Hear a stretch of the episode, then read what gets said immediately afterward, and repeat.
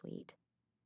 The television was on in the other room, and she could hear the low voice of a newscaster as she walked toward the kitchen. Lance's parents didn't care about his having sundown parties at their old farmhouse, so he had one almost every weekend, locking the doors at dusk and keeping them barred until dawn. She'd been to plenty, and the mornings were always full of shouting and showers boiling coffee and trying to hack together breakfast from a couple of eggs and scraps of toast. And long lines for the two small bathrooms, with people beating on the doors if you took too long. Everyone needed to pee, take a shower, and change clothes. Surely that would have woken her. But if she had slept through it and everyone was already out at a diner, they would be laughing it up, joking about her unconscious in the tub and whatever they'd done in that bathroom while she was asleep. Plus, maybe photos all kinds of stupid stuff that she'd have to hear repeated over and over when school started. She was just lucky they hadn't markered a mustache on her.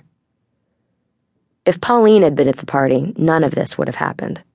When they got wasted, they usually curled up underneath a dining room table, limbs draped over each other like kittens in a basket, and no boy in the world, not even Aidan, was bold enough to face Pauline's razor tongue. But Pauline was away at drama camp, and Tana had been bored, so she'd gone to the party alone. The kitchen was empty, spilled booze and orange soda pooling on the countertops and being soaked up by a smattering of potato chips. Tana was reaching for the coffee pot when, across the black and white linoleum floor, just on the other side of the door frame to the living room, she saw a hand, its fingers stretched out as if in sleep. She relaxed. No one was awake yet. That was all. Maybe she was the first one up, although when she thought back to the sun streaking through the bathroom window, it had seemed high in the sky.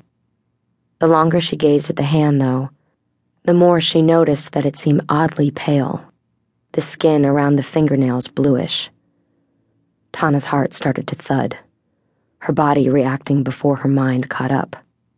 She slowly set the pot back on the counter and forced herself to cross the kitchen floor step by careful step, until she was over the threshold of the living room.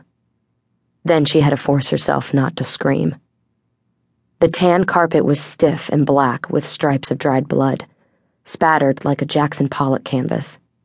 The walls were streaked with it, handprints smearing the dingy beige surfaces. And the bodies.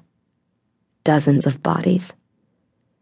People she'd seen every day since kindergarten People whom she'd played tag with and cried over and kissed were lying at odd angles, their bodies pale and cold, their eyes staring like rows of dolls in a shop window. The hand near Tana's foot belonged to Imogen, a pretty, plump, pink haired girl who was planning to go to art school next year.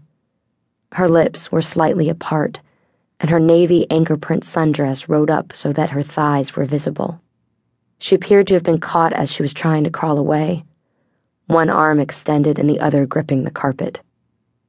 Ada's, Elena's, and John's bodies were piled together. They'd just gotten back from summer cheer camp, and it started the party off with a series of backflips in the yard just before sunset, as mosquitoes buzzed through the warm breeze. Now, dried blood crusted on their clothing like rust, tinting their hair, dotting their skin like freckles. Their eyes were locked open, the pupils gone cloudy. She found Lance on a couch, posed with his arms thrown over the shoulders of a girl on one side and a boy on the other, all three of their throats bearing ragged puncture marks. All three of them with beer bottles resting near their hands, as if they were still at the party. As though their white blue lips were likely to say her name at any moment. Tana felt dizzy. The room seemed to spin. She sank to the blood covered carpet and sat, the pounding in her head growing louder and louder. On the television, someone was spraying orange cleaner on a granite countertop while a grinning child ate jam off a slice of bread. One of the windows was open, she noticed, curtain fluttering. The party must have gotten too warm. Everyone sweating in the small house and yearning for the cool breeze just outside. Then, once the window was open, it would have been easy to forget to close it. There was still the garlic, after all, still the holy water on the lintels. Things like this happened in Europe, in places like